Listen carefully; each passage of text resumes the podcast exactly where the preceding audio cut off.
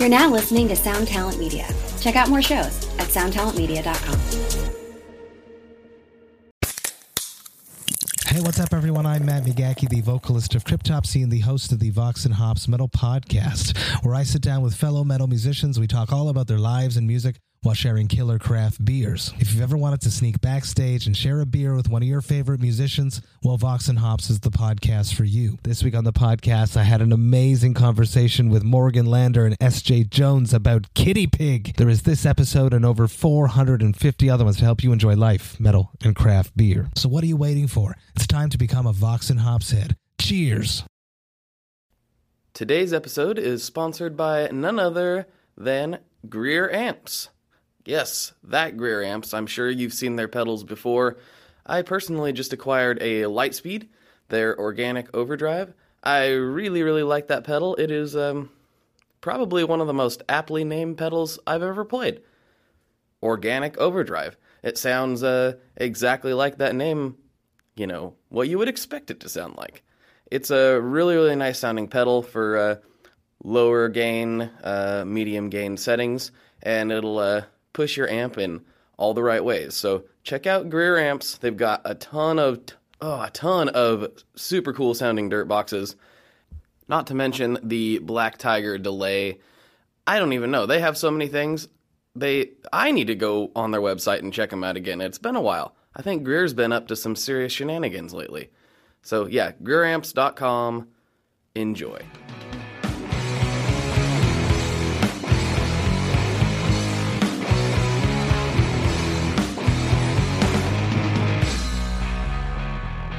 Hello, everyone. Welcome back to another episode of the Tone Mob Podcast, the show about guitar tone and the people behind it.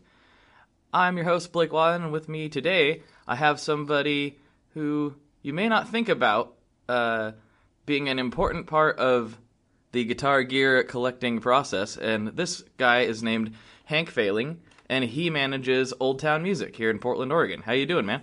Hey, how's it going, man? Pretty good. It's what? It's uh Boxing Day today? Is that what they yeah, call today? I think it's officially Boxing Day. I don't have any boxing planned um, today, so I feel like I'm letting everyone down, including Yeah. Rocky. yeah. I don't know if it's like boxing, like, you know, punching, or if it's like boxing, like you're getting rid of all your Christmas boxes. That's probably more accurate. Which, They in that just- case, I, I might do that today. Yeah, they should just call it Recycling Day. That'd be make way more sense. It's basically the same thing, right? yeah, yeah. Nice. Well, yeah, I thought uh, we've been trying to make this happen for a couple months. Um, I know you was off in Europe and doing some other things, but I thought it would be really interesting to get.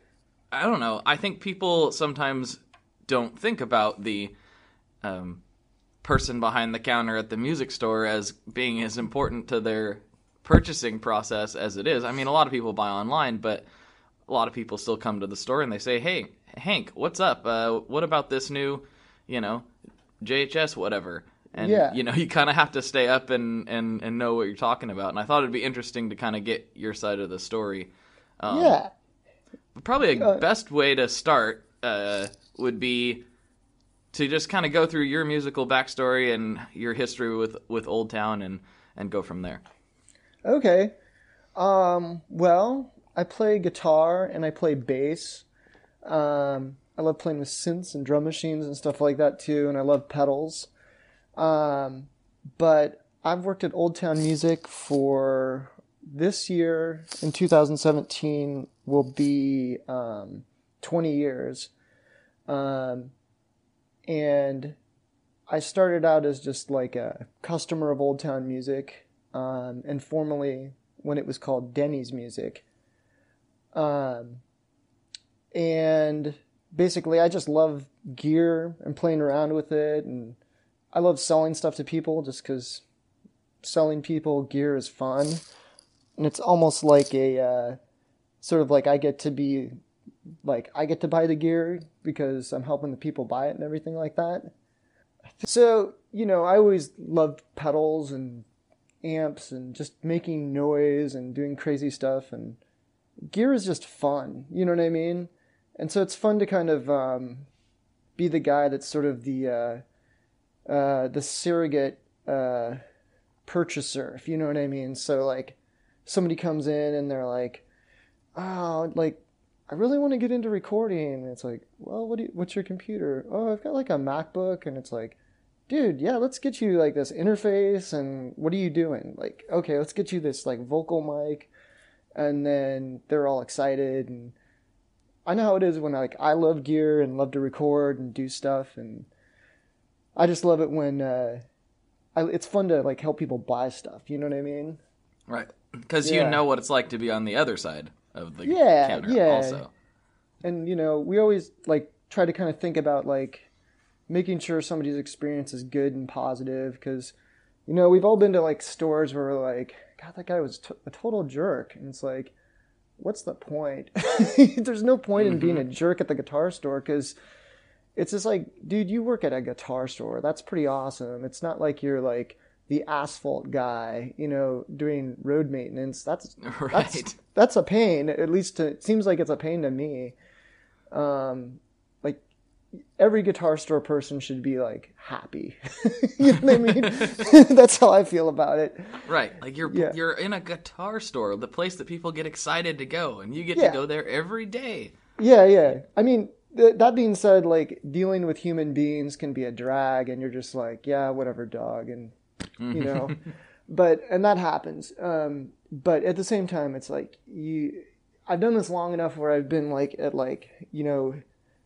10 different places emotionally with it so i'm and the conclusion i have gotten is like be happy that you work at a guitar store it's awesome so so that always helps me through the day if like somebody's kind of a wanker or something like that It's true.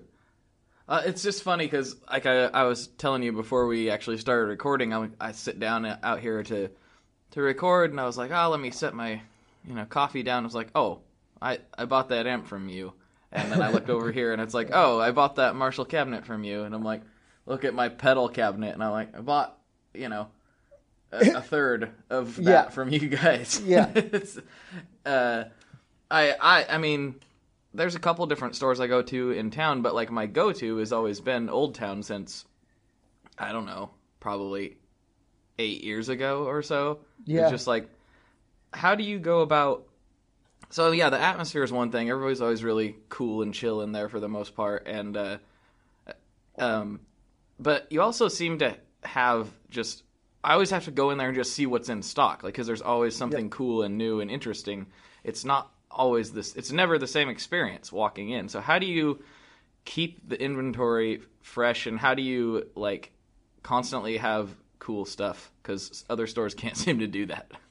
well it's i think it's also it, there's a couple things going on one you have to be open-minded to all kinds of gear you can't just be like if somebody walks in with like a cello you can't necessarily be like no we're not a cello store you got to be like okay i'm to buy that cello for cheap and sell it for cheap even though we're not like a cello store we're to make this like a super awesome deal on a cello and then when somebody comes in and is like I think I want to get a, or they see a cello for like 75 bucks, they're like, oh, we should just get that. And then what you're kind of doing is you're like giving musicians stuff for really cheap so that they can do stuff cheaply and be more creative, if you know what I mean. Uh, that one angle is basically kind of saying, not saying no to gear. Um, the other angle is we go out on these road trips. So Pat Rice, who owns the shop, Pat's owned the shop for like 20 years now bought it from Denny Handa. Um, Denny had the store since 1964, like off and on. So we've got this long lineage dating back about 50 years. Um, but Pat's got this huge panel van. And in the panel van, we can put like over 100 guitars and probably like 30 amplifiers, eh, which is nutty. And so he'll drive out in the middle of nowhere, go to other guitar stores, pawn shops. We'll talk to people on Craigslist, just whoever's got something. As long as we can make some money on it um, and make it worth like putting gas in the tank, um, we'll like get a ton of stuff. So, say about three times a year, Pat will come in. Um, he'll do a whole week or so, and then the shop is just loaded. And if you have more things for people to buy, then they're going to bring you more stuff to trade in. So we do like tons of trades, you know what I mean? Like a guy will be like, "Oh, I want to get a blue sky from Strymon." And then they'll bring like eight pedals, you know, and then we've got eight more used pedals. Um and then we have a ton of used stuff and then a guy like you comes in and is like, "Oh, yeah, it's a used Digitech like reverb, sweet."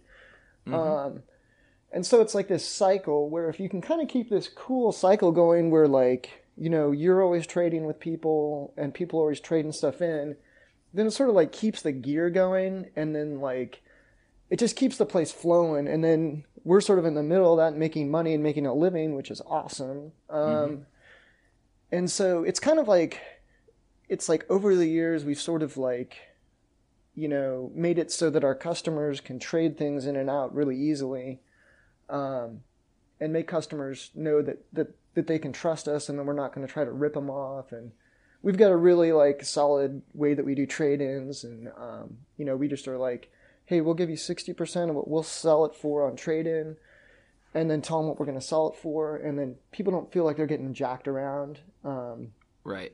we try not to do that thing where it's like, well, what do you want for it? It's like, you know, you never want to be like, you don't want to ask too much for something when you're trying to sell something. You don't want to ask too little.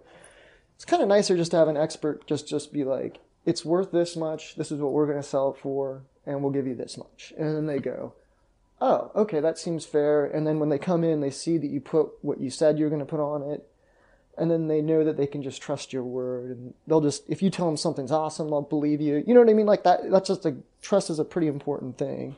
Mm-hmm. Yeah, it's a it's a actually a classic marketing thing is that you're supposed to try to develop trust with your customers. Yeah, So yeah. I'd say that you've done a really good job with that so far. No, thanks, And I've man. experienced, you know, I've experienced that firsthand. Um, I mean, the last thing I came in there and bought was um, the uh, uh, that old uh, '56 Martin for my Yep. dad yep um, the family, you know, we pooled our money together and got that for him for his 50th birthday. And Yes. but at the same time, it was like I was a little bit hesitant because I thought it was awesome and I thought it Yeah. played really good and sounded beautiful, but it's totally not something he's ever asked for or or expressed interest in in any way. You know, he he te- he's always wanted like a J45, but I was like, this guitar is just so cool. And I, I remember kind of telling you guys like it's so cool, but I don't know if it's his thing. And um, it ended up being his thing. But you guys were like, well, listen, if he doesn't like it, he- can just come bring it back. It's no big deal. yeah yeah And uh, I was like, okay, well then it's there's no risk there. Whereas some other stores would be like, well, see you later. You bought it. You know. yeah there's there's a theory over the years that i've gotten from that and like because i've been doing this for 20 years uh, well almost 20 years it's kind of like i've had all these different theories and luckily i've done it so long that I, i've figured out i think where the wrong things are and the right things are and it's if you do the if you think of this as a store if you're like if you let people bring things back because it wasn't the right thing for them and just not worry about whether that sale happened or not. What happens over time is all of their favorite gear came from your store.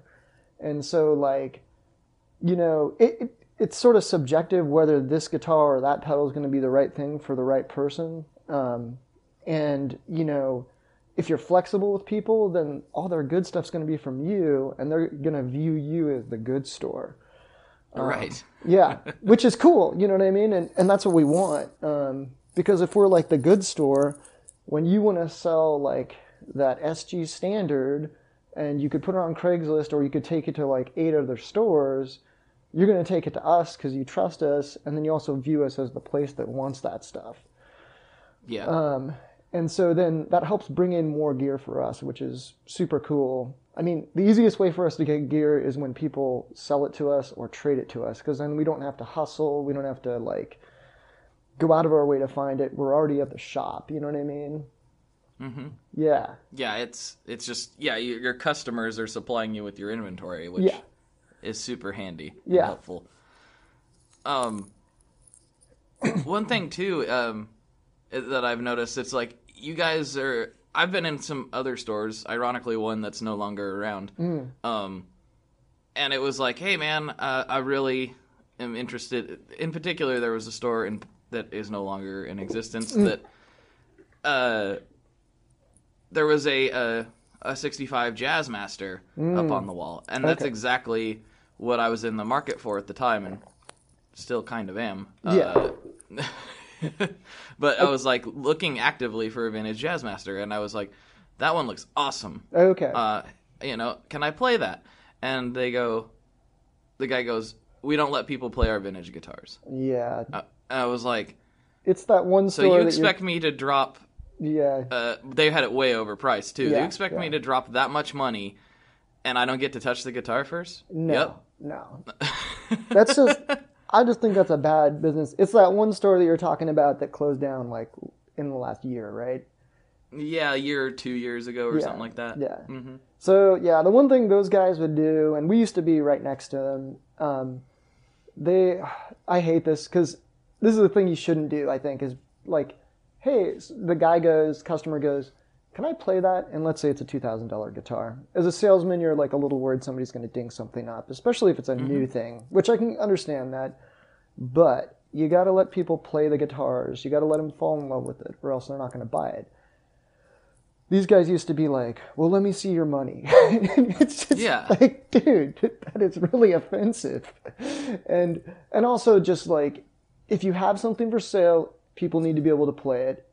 And then the other angle is, even if they aren't gonna play it, if they're being respectful and they respect you and the gear and everything, uh, it's kind of like let them play it.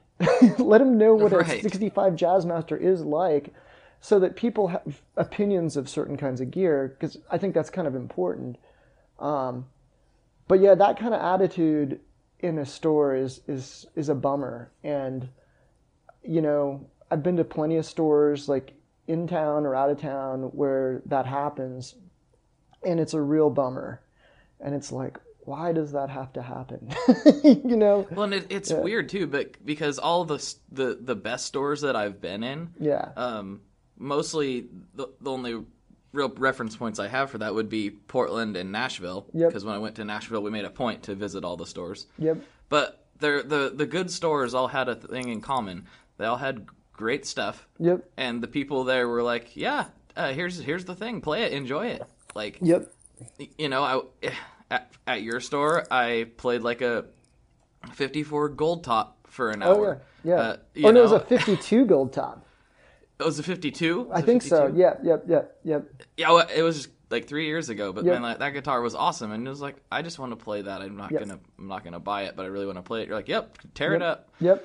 and you know, I go to uh, Carter's Vintage in Nashville, and you know, had all these old big muffs and all these like vintage Maestro fuzzes and all this stuff, and they just pulled them all out of the case. Yep, Yep. sent me in the back room, let me jam on them.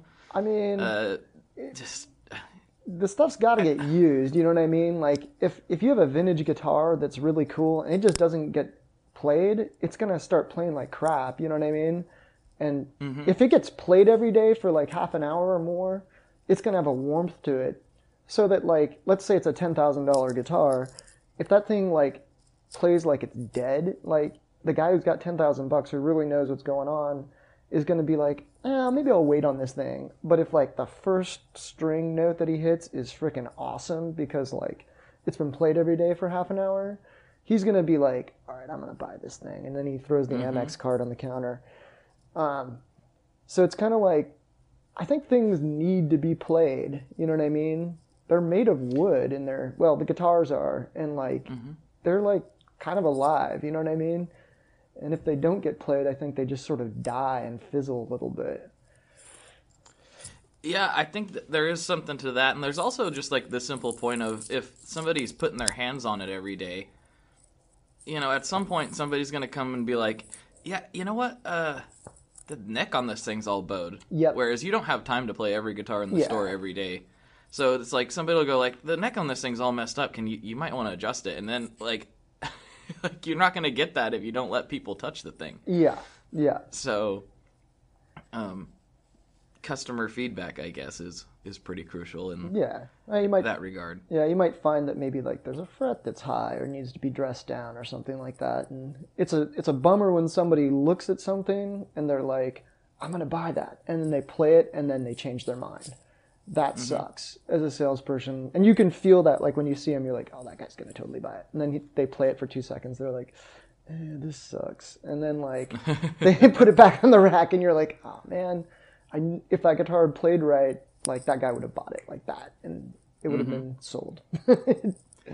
Do do customers? Uh, I I think I already know the answer to this, Mm. but do customers get that like get a look in their eye when they see a thing they've been like eyeing or thinking about, and they're just like, ooh, you can usually tell like when somebody's gonna pull the trigger on something, like pretty quickly, like usually like right away, um, just because people are like, you can tell in their eye and their face, like they're like, I want that.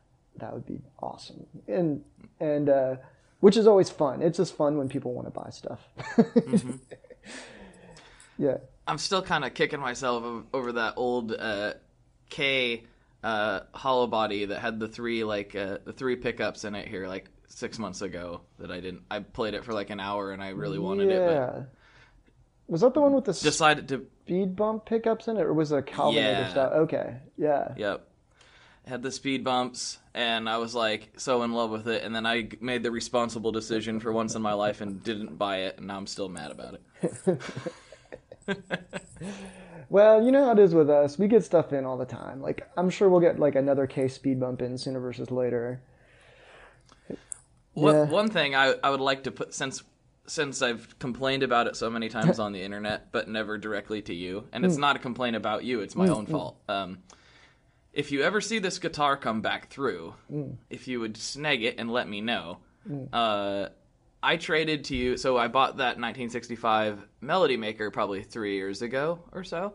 Okay. Um, uh, two, the one of the two two pickup ones, double cut. okay. Uh, really like that guitar. But what I did is I traded a partial trade for this um, probably late '60s uh, Japanese short scale thing. Uh, he- It was labeled Marquee, Okay. and it had a giant headstock and uh, four pickups and all these switches and stuff.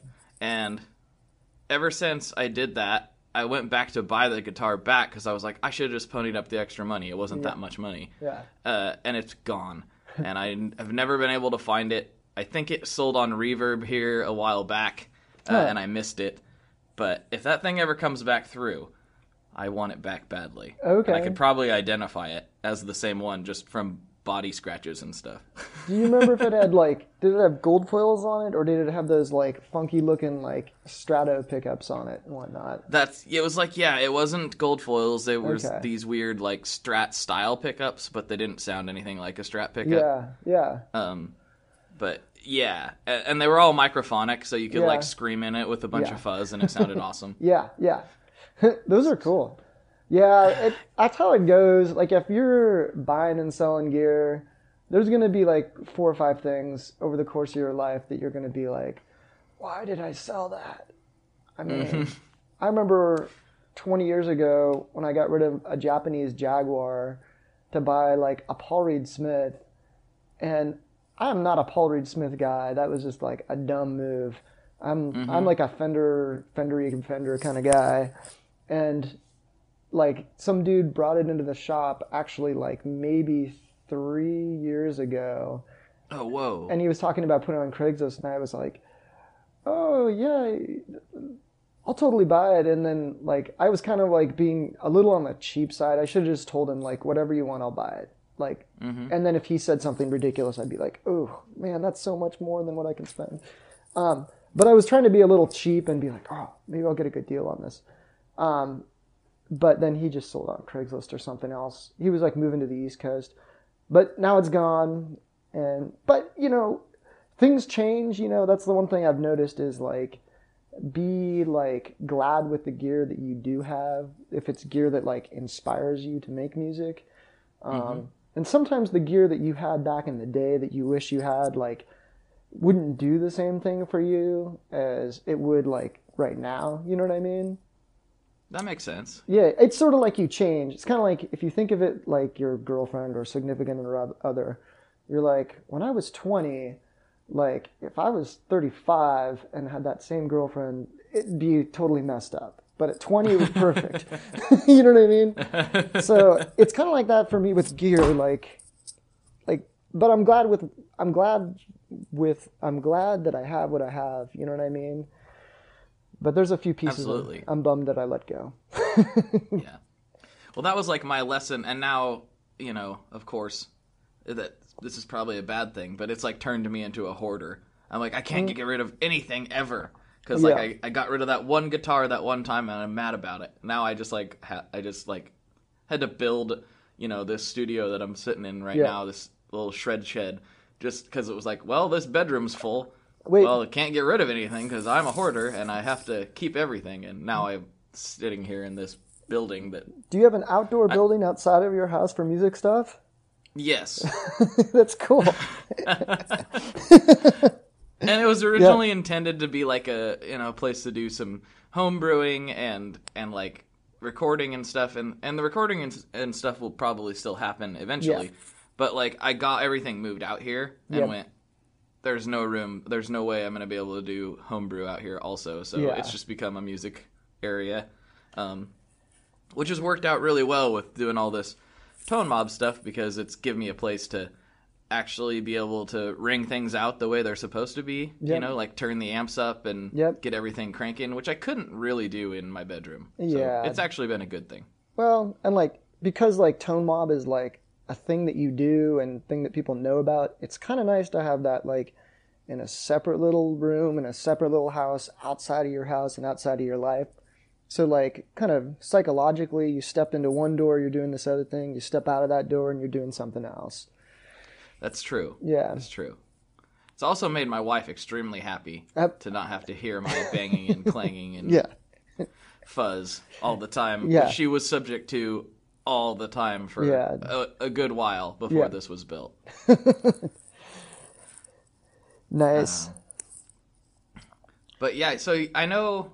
excuse me. Hmm. You've you've been kind of involved in the music scene here for a long time too, doing various things and various projects. Like recently, you did a thing for Voodoo Doughnut, which it, most people know about. yeah. So Can you talk about that? Yeah, yeah, absolutely. So um, there's Voodoo Doughnut, which is you know a crazy donut store in Portland. A really fun place to visit. Lots of wild stuff. Uh, they have a record label called Voodoo Doughnut Recording, and um, they do a lot of vinyl stuff. Um, in the past, I had my own record label uh, for about maybe six or seven, well, more like six years, um, called Failing Records. Failing Records was uh, a label that I started to basically just make compilation albums of Portland bands. So I used to do these double CD discs that were made up of all Portland bands, and it would have like, you know, like 40 to 45 bands on it, and then we'd sell them for like seven to 10 bucks, depending on what time. Uh, it started out as a seven dollar thing, and then I bumped it up to 10 because I was like making no money at it. Um, and I've been buds with the guys that do Voodoo Doughnuts, and uh, Jay uh, was running the label, and he was a friend of mine. And um, I was like, and after I stopped doing the Failing Records, I was like, man, if you guys ever want to do like a comp or something, I would love to put it all together, and then maybe we sell it through all the Voodoo Doughnuts. And I mentioned it to Jay a couple times, and then we're sort of like, well, let's get together, let's do breakfast, or let's do a beer or something like that. And um, so basically, we put out a single disc um, with I think 22 or 23 bands on it, all from Portland, and then we're selling it for 9.99 at all the Voodoo Doughnuts uh, and online. You can also download it too. Uh, so what we want to do is make it into a yearly thing that we do where um, there's a compilation that happens every year. We'll do an all ages kind of all day festival thing where a bunch of the bands that are on the compilation album play. Um, there's Voodoo Too, which is over um, out in Southeast, which has a huge parking lot, and that's the perfect place to do it. Um, so to me, it's really important for there to be like free all ages shows happening in the summertime because I remember being a teenager in Portland and seeing like, you know, tons of rad Portland stuff and like you know uh, you know seeing like Elliott Smith's old band uh, Heatmiser and stuff like that and Hitting Birth and Hazel and all those guys. Um, and when I was a kid a teenager those are the things that like super super inspired me and like the reason why I do music now and the music reason why like I've worked at a guitar store for so long is things that I did when I was uh, in high school, and it, most of it was either really cheap or really free. Um, so those kind of things are important to me. Uh, making a compilation is important to me too because what it kind of does is it um, kind of like puts all those bands in a time capsule, and let's say in like a hundred years when we're all gone and nobody's going to know anything about these bands because um, they weren't like huge top 40 bands um, there's only going to be limited ways because if all of our information is so like um, let's say everything's saved information wise like all the music is saved. It's like how do you bookmark something to say take a look at this if there's like a billion bands to listen to? Right. so if you do a comp like that um, at least it's like a little bit of a you know a bookmark sticking up in the air that says take a listen to this.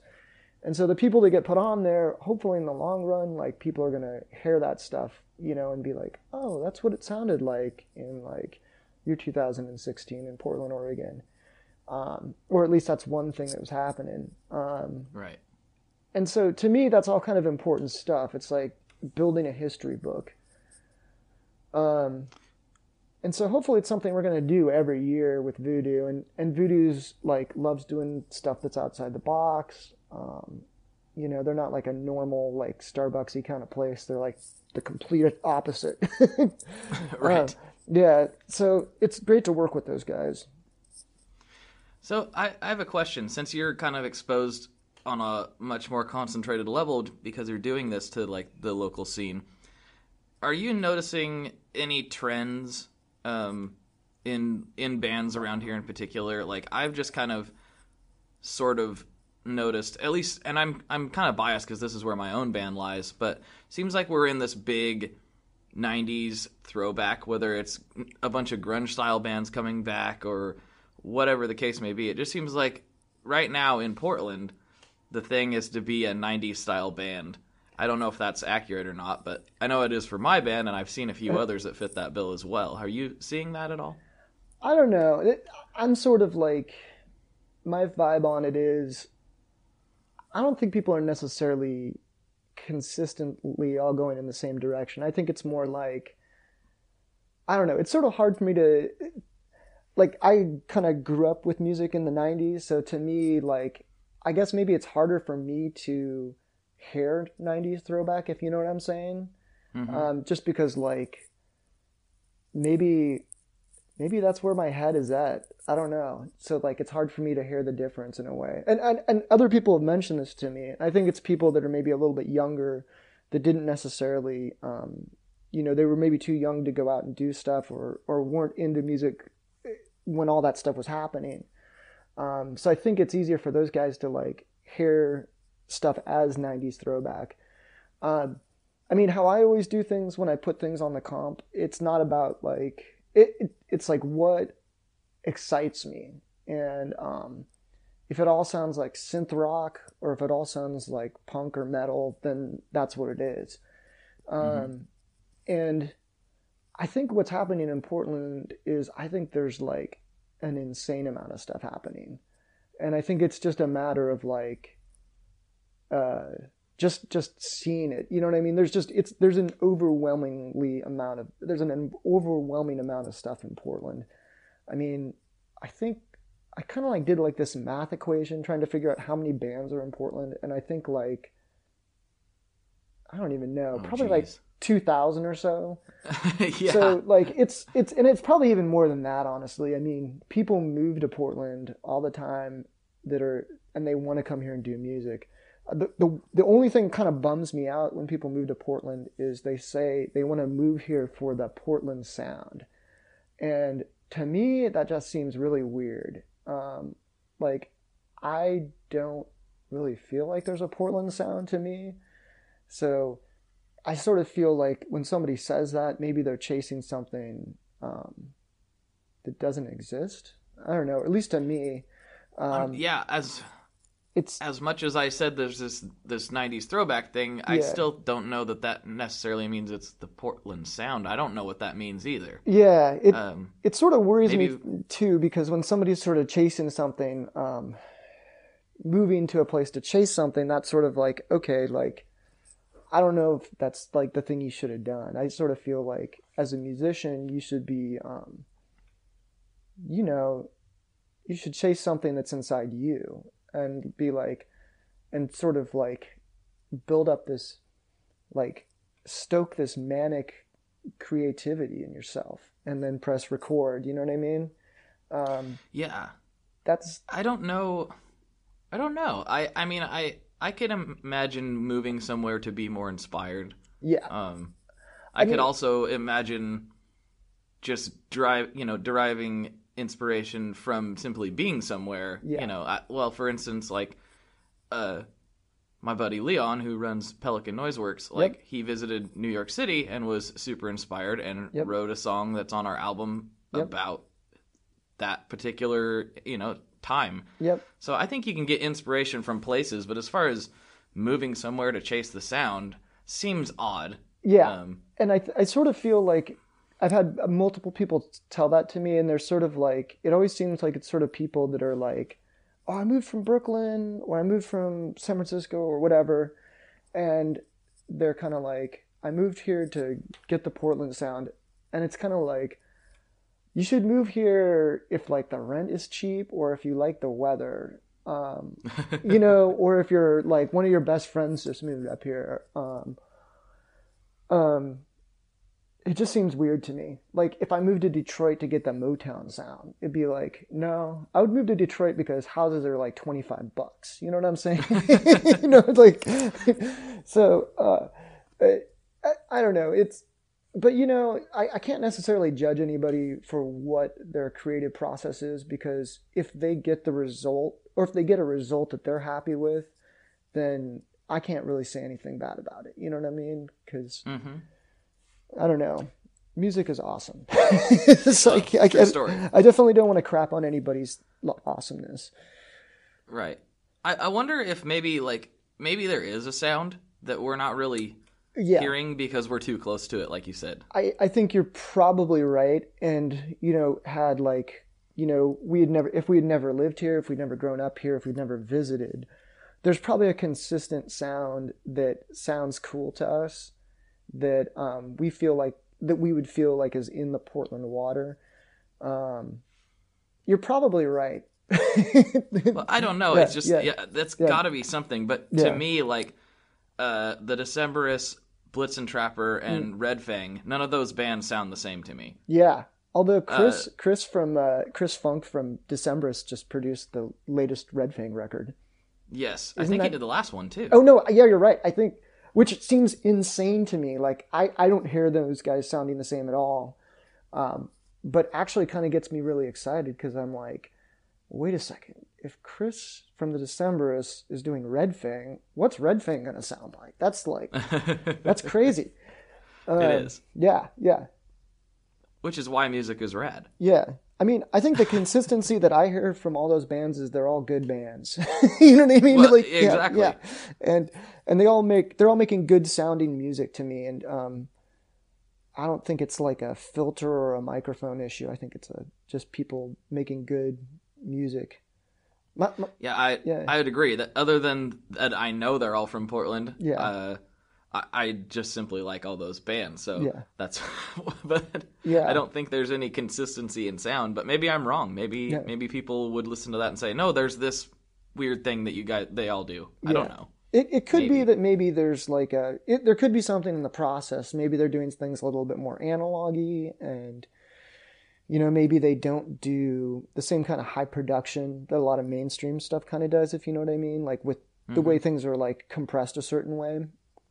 And it could be that like I mean Portlanders do tend to be kind of somewhat traditionalists. So you know, if it's their coffee or their pizza or their donuts, um, they're gonna go the kind of traditional route or the old school route in general.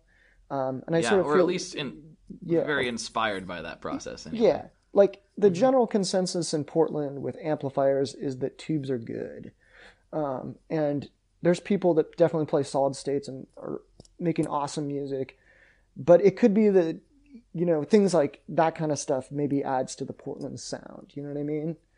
Um, Could be. Yeah. It, it could be too that we're just a very like rock town, Yeah. like in general, and as far as like most mainstream sounding things these days aren't that way. Yeah, So maybe that I don't I don't have any idea, but like it's it's it's I feel the same way about back in the day when there was the Seattle sound. yeah, I, I didn't. I, there was like an aggression and dirt and fuzz all kind of involved, but those bands don't necessarily sound the same to me. yeah, I don't think Soundgarden sounds like Nirvana, yeah. but maybe I'm wrong. Well, it's kind of like this. When Soundgarden and Nirvana got mainstream popular, meaning like people in middle America or people that were watching MTV knew about it, um, it sounded completely different than all the hair metal crap that was going on.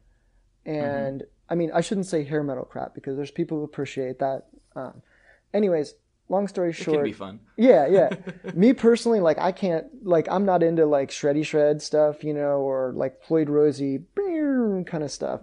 Um, and so like me, like I wasn't really, I just didn't really like music. Like I had, you know, the White Album, and I had Devo Freedom of Choice, and I had Jan and Dean, which was like you know Beach Boys style stuff, and that was like the 3 albums I had and then I didn't really like music other than than those three tapes uh, until um, oh wait, I think I had Public Enemy. I was kind of into Public Enemy. I had a couple of like those, but anyways, I didn't really like music until I heard uh, like a bunch of stuff coming out of Seattle, like Nirvana, like when um, kind of Bleach kind of came on the scene, and then Nevermind, like when that happened, and people were showing it to me, and it was like, whoa.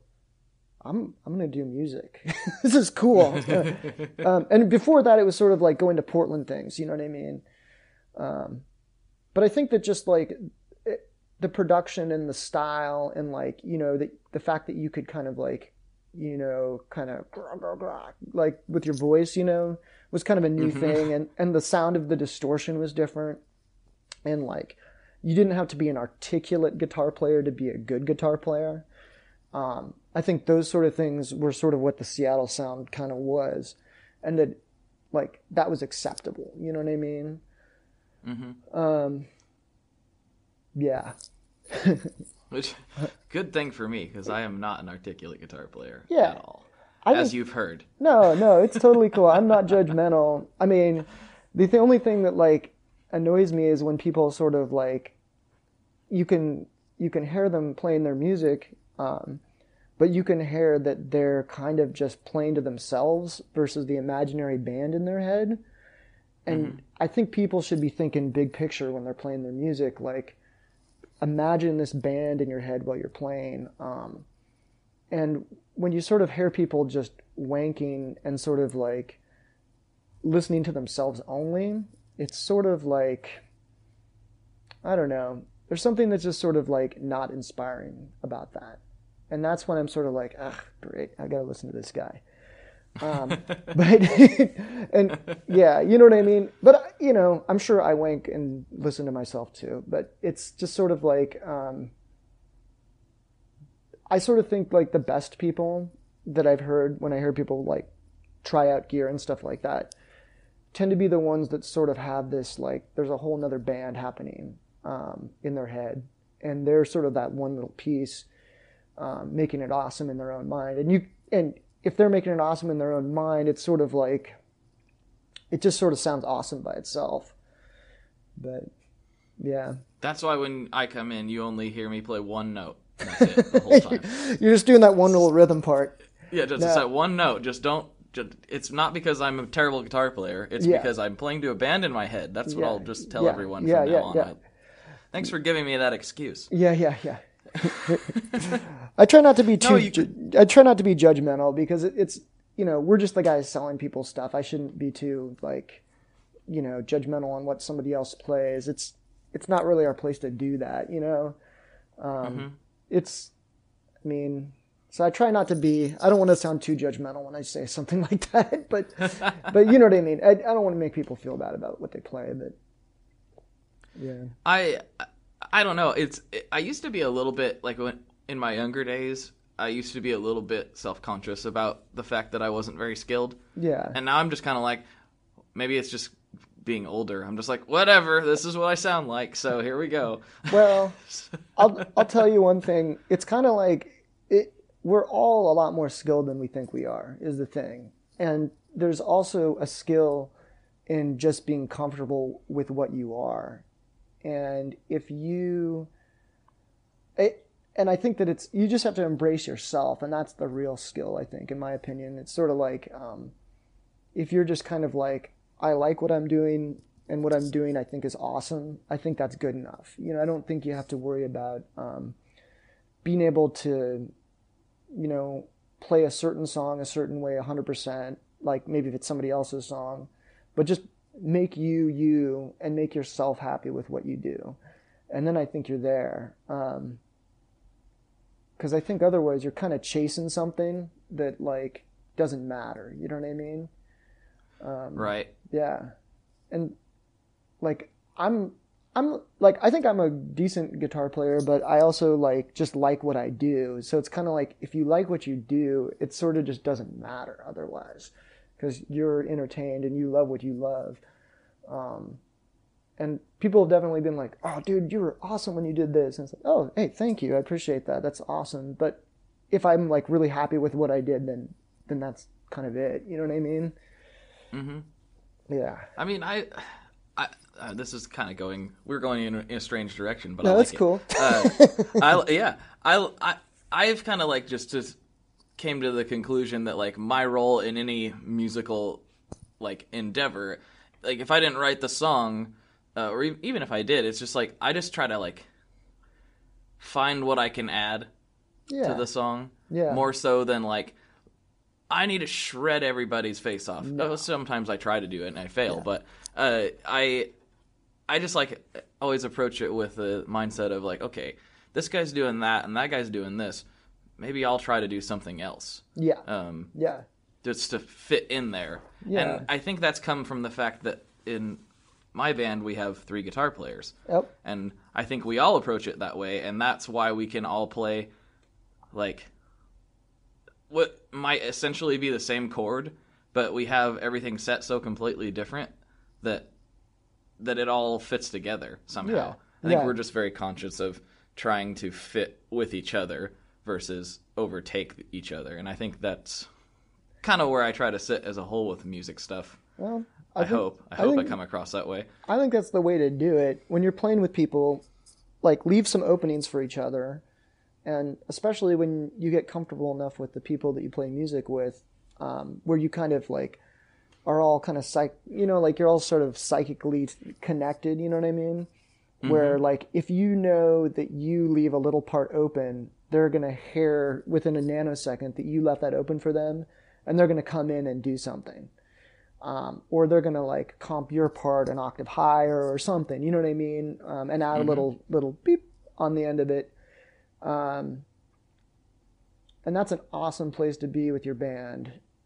And like I'm sort of that way with my band, uh, Toy Boat, Toy Boat, Toy Boat. By the way, where we're all pretty good about leaving each other space. Nobody's like really stepping on each other and I like being at that place. That's awesome. We're sort of we sort of just do something and then all, everybody else reacts to it in like pretty much the right way or just sort of uh, we don't really like kill each other, which is awesome. Yeah, it's a. It. I, I think that's something that that it just takes creating things with the same people repetitively before Yeah. you'll actually get there. Yeah. It. I know it was never like that in my early days. It was always like who can play the coolest part. Yeah. uh, and like kind of be the shining star of the song. Yeah. And um, it it I mean it wasn't fully like that, but it's what it felt like at times. Yeah. And then by uh, nature of doing things that way, uh, we were never very tight. So Yep. it's it's part of it I think is sort of a musical maturity that you have to get to and you're sort of like you're basically thinking like it, you just get to a musical maturity where you don't have to be the center of attention all the time. Um, and I think that's way more awesome when things are like that. It's kind of sure. like if you went and saw like a really awesome soul band and it's like if the lead singer is just like awesome and blowing everybody else off the stage it's cool but it's also really cool when the rhythm section it goes back and forth between the soul singer blowing your mind and then the rhythm section doing a part that's just blowing your mind too and then the horns come in and then that's blowing your mind so it's like your eyes are doing a pinball machine all over the stage and your ears are going nuts um, versus just one person um, on a stage of like 12 people. You know what I mean? I, know exactly what you mean. I just Yeah. had this kind of thing happen um, a little while back. I went and seen Sturgill Simpson for the Mm, second time. The first time I seen him, it was super like super stripped down, like more traditional kind of hard country type of thing. Um, this time, I've never been to a concert that had that many instrument Hmm. solos in my life. I couldn't believe it. Like everyone soloed, like on every song. It seemed like it was like I and it was like my head was almost spinning because I was like, "What is that guy doing? What is that guy doing?" And the horns were killing it. Everyone Hmm. Yeah. was killing it. And even though it was a quote unquote Sturgill Simpson concert, Hmm. um, he was he did exactly that. He like he let the band just like it was just ripping. It was crazy. Hmm. I, I've never seen a concert like that before. It was insane Where was and that? not at? at all what I expected. Was Where, weird. Where'd you see that guy? Uh, I seen him the first time I seen him at Mississippi Studios Okay. uh, during that uh, chili cook-off that happened Chili uh, a cook-off. couple years ago. Oh. Yeah, they did a chili a Portland chili cook-off. That sounds awesome. It was really awesome, and he actually opened for uh, he opened for Lucero. Um, and then this time he came back, and it was at the uh, oh boy, my brain just failed. Mm. Not the Schnitz, but the other theater. Um, oh, the other one. I know what you're talking about. It's um, geez, who is that? Uh, no, no, no. I totally know. It's the Keller Auditorium. The Keller Auditorium. Yeah, Yes, it was the yeah. Keller Auditorium. So a substantially bigger venue. He's gotten way more popular than the first time I'd heard about him or seen Yeah. him. Um, but uh, he's actually up for a Grammy this year, which Oh. is super weird, and I'd never expected that to happen. But Well- he's yeah, he's up for album of the year. the I don't know, the funny thing about the way things are right now, it's sort of like in some ways the music industry is kind of like so squished and kind of distorted in a way that like um that like lots of things can kind of like become album of the year now um because like it's just interesting the way things are. Like it, it, it wouldn't surprise me if like, you know, crazy albums become album of the year. You know what I mean? Um, everything is just insanely accessible these days, and things move so quickly. And in some ways, things are so decentralized from a promotional aspect. Whereas, you know, 20 years ago, things were kind of very centralized. Um, I mean, you could, I mean, like, any one of our bands could make an awesome album at home by ourselves, um, and then put it out there, and then start touring, and then if everybody picks up on that album, I mean, it could become like the best album of the year, um, which is pretty That's awesome. true. Yeah, I mean, it's it's the control's been taken back a little bit Yeah. on some levels. It's hard to make Um, money, but at the same time, like everything's completely accessible now, which is kind of awesome. But Yeah, it and that's something that I've talked about, like with the I I don't know if you know, but I do another podcast Hmm. um fairly regularly with the Brian Wampler called uh, Chasing Tone, oh, okay, and we've talked we've talked about that one that subject a lot about like how do you make money uh, as a musician, which ironically neither of us make money as a musician, but we have a pretty good idea of how you would go about it, and it's awesome. You know, honestly, it's a lot like running a business. Oh no, mm. it's absolutely like that.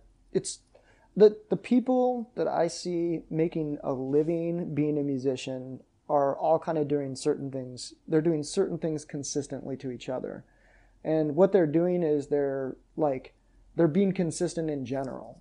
Um, So, for instance, they figure out um, where they want to play, and um, they tour a couple times a year and they revisit the same places a couple times a year. Um, they put out, you know, an album or two or something um, every year. They're doing stuff. Um, They're promoting consistently. I mean, it's just like you know, with Tone Mob, you're consistently promoting to people. Um, and I think most businesses, that's the way it works. Like if you're consistent with people, like you know, there was a guitar store in town. I don't know if you ever went to this place, but they're inconsistently open.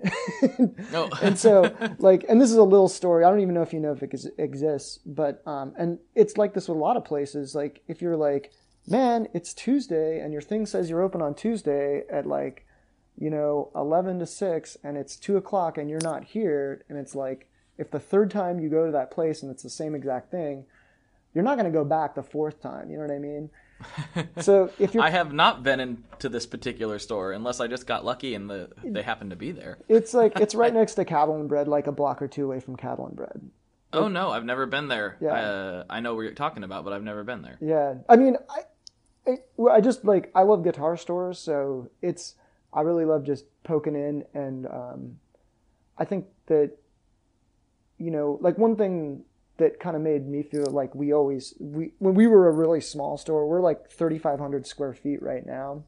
So we're kind of like a good medium sized store, but we used to be like 1100 square foot small little dinky store. And um, the one thing that we did differently, like the first couple years, actually right from the get go when it was Old Town, was we were open seven days a week. And in Portland, um, I think all the other stores were five or six days a week open, even if they were a bigger store. Um, right. Which now sounds really crazy, right? Um, but at the time, you know, Portland was doing that thing where like, you know, they'd be closed on Mondays. I that just drives me crazy. Um, or like Sundays and Mondays they'd be closed. Um, But anyways, it, since we were available seven days a week, um, you know, dudes that had like a twin reverb would come by because they're like, I went to this place and they were closed and that place was closed and then you guys were here. So then we ended up getting more gear because of that, which was great, and they got more business.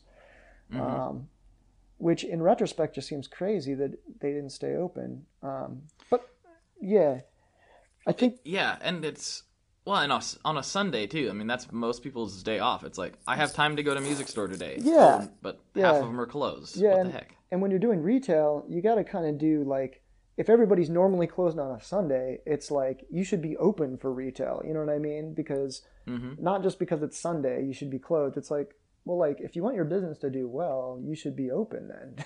you know what I mean? So Right. we try to be open as much as possible and um, you know make it so we it makes sense for us.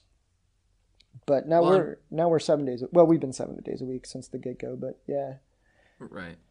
Well, and that's a good point that you made because uh, when again when I visited Nashville here a while back, I, I had a few stores I wanted to check out. One of them being East Side Yeah. Music in Nashville, and I just could not get there during like normal person time because we were also doing like a bunch of tourist stuff. yep, and I was like, oh, they're open till I don't know if they still are. I don't want to Yeah. speak out of turn, but Yeah. like when I was there, they were open till like nine o'clock on one night, really? and I was like, That's crazy. Yeah, yeah, and I went in there and I was like, can't believe you guys are still open. This is awesome. Yeah. And the guy that was working there was like, well, here's the deal. Like, there's lots of guitar players in Nashville, Yeah. and Yep. there's people playing gigs every single night and sometimes people go oh i broke a string last night and i really need a string before tonight's gig Yep. you know uh, so they're like we want to be that store i was Yeah. like wow that's Yep.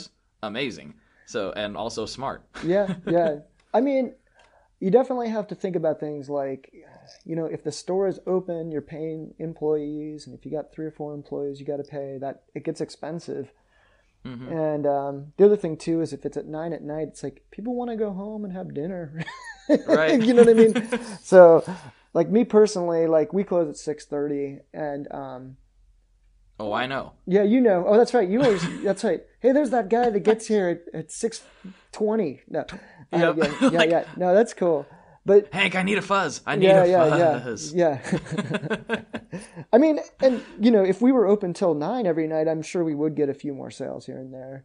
Um, it's been a thought. Oh, well, Yeah, I also don't think that, at least not yet. I don't think Portland has the Nashville thing going on where there's literally like yeah, multiple shows going every single night with you know like there's Like- probably at any one time in Nashville there's probably a hundred plus guitar players playing a show yeah, at any given time. yeah, So I don't think we're there yet. yeah. I agree. I, I, I think that's probably the thing. It seems like it'd make more sense over there, but it's still Uh, it's rad. Totally. Yeah, It was cool and it allowed me to get in there and allowed me to pick up a uh, Caroline Guitar Company uh, Meteor reverb and it's one of my favorite reverb Nice. pedals right now. So it all worked out.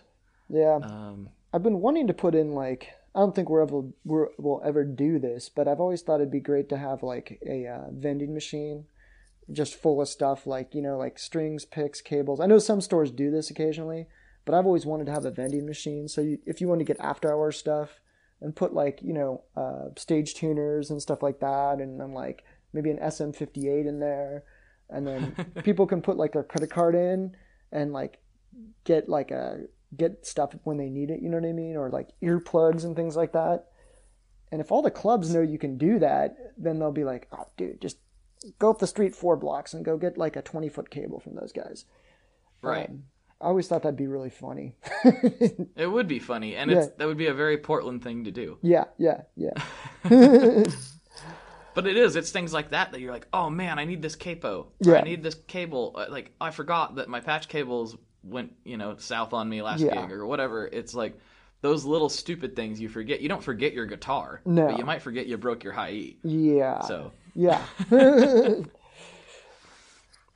but uh, anyway, Hank, we went on and went on to things I didn't even think we were going to, but it was really fun. Um, but what I, I should do um, before there's there's a couple things we got to do before I get to the last question. That well, there's one thing in particular. So, where can everybody find Old Town Music on the interwebs? Okay. So our website is oldtownmusicportland.com. And Sweet. that's our website. We're on Facebook, we're on Instagram.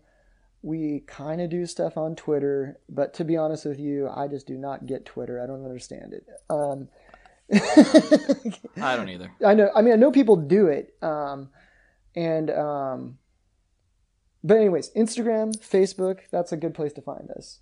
Um, Okay. And then uh, if you come to Portland, uh, just Google search us or look it up on the map. You'll see us. We're not too far from downtown Portland. Uh, we're right on uh, the corner of 11th and Ankeny, which is just south of Burnside, which is the main street go. in Portland. And I might be there. Yes. There's a good chance I'll be there Yeah. if you come by. come visit Blake. Yeah. That actually, that was that might be a deterrent. I won't Yeah, be there. yeah. I won't be there making racket. Yeah. Uh, call ahead and I'll, they'll shoo me out the door. Yeah. All right, and now for the uh, the closing question, since we're we're right at that hour mark. Uh, and I would be remiss if I didn't ask this, and I also don't know it. In all the Mm. times I've talked to you, uh, Hank, what is your favorite kind of pizza? Pizza. I think that I would go with something that has like little ground sausage balls on it. That's really yummy to me. Um, maybe pineapple would be awesome. At least two other kinds of vegetables like peppers, probably some olives. So like a combo would be super rad, but definitely with the little sausage balls because that's my favorite. Yeah, the little Italian sausage Yeah. on there. Hell yeah. Is there a, uh, a since since we're local and we can nerd out for a second? Mm. Is there a favorite uh, in town that you have? For Portland, I don't know. Like, there's this little place called Hometown Pizza that is like three blocks away from my house. And I think it's my favorite only because it's right next to my house. Oh. Um, but they do like that pizza where the um, the dough's kind of on the flat side. It's not like big cushy like bready pizza like you know like Mhm. Domino's and whatever places they got that like real bready pizza. That stuff just to me that's like a bad news.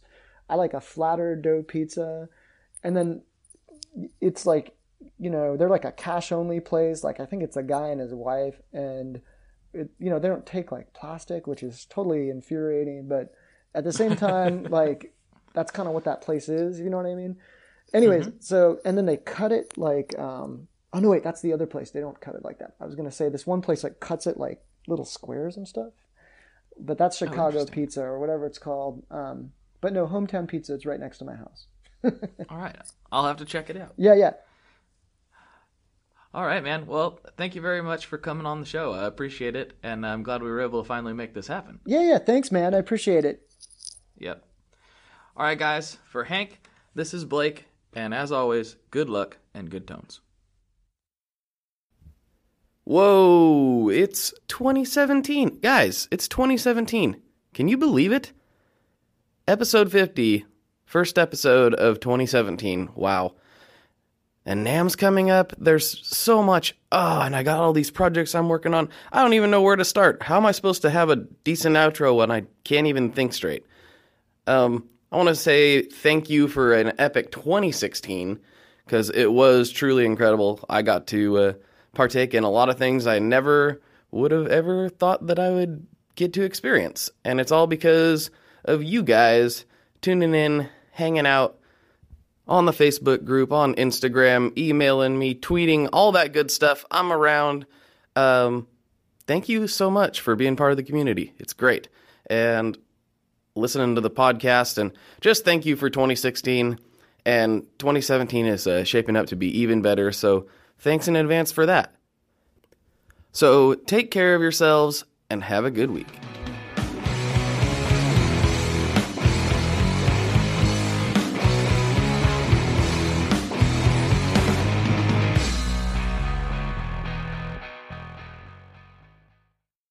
One last thing before we totally sign off here, I just want to remind you that if you do any shopping at Stringjoy, that's Stringjoy guitar strings made in Nashville, that will help me out as well.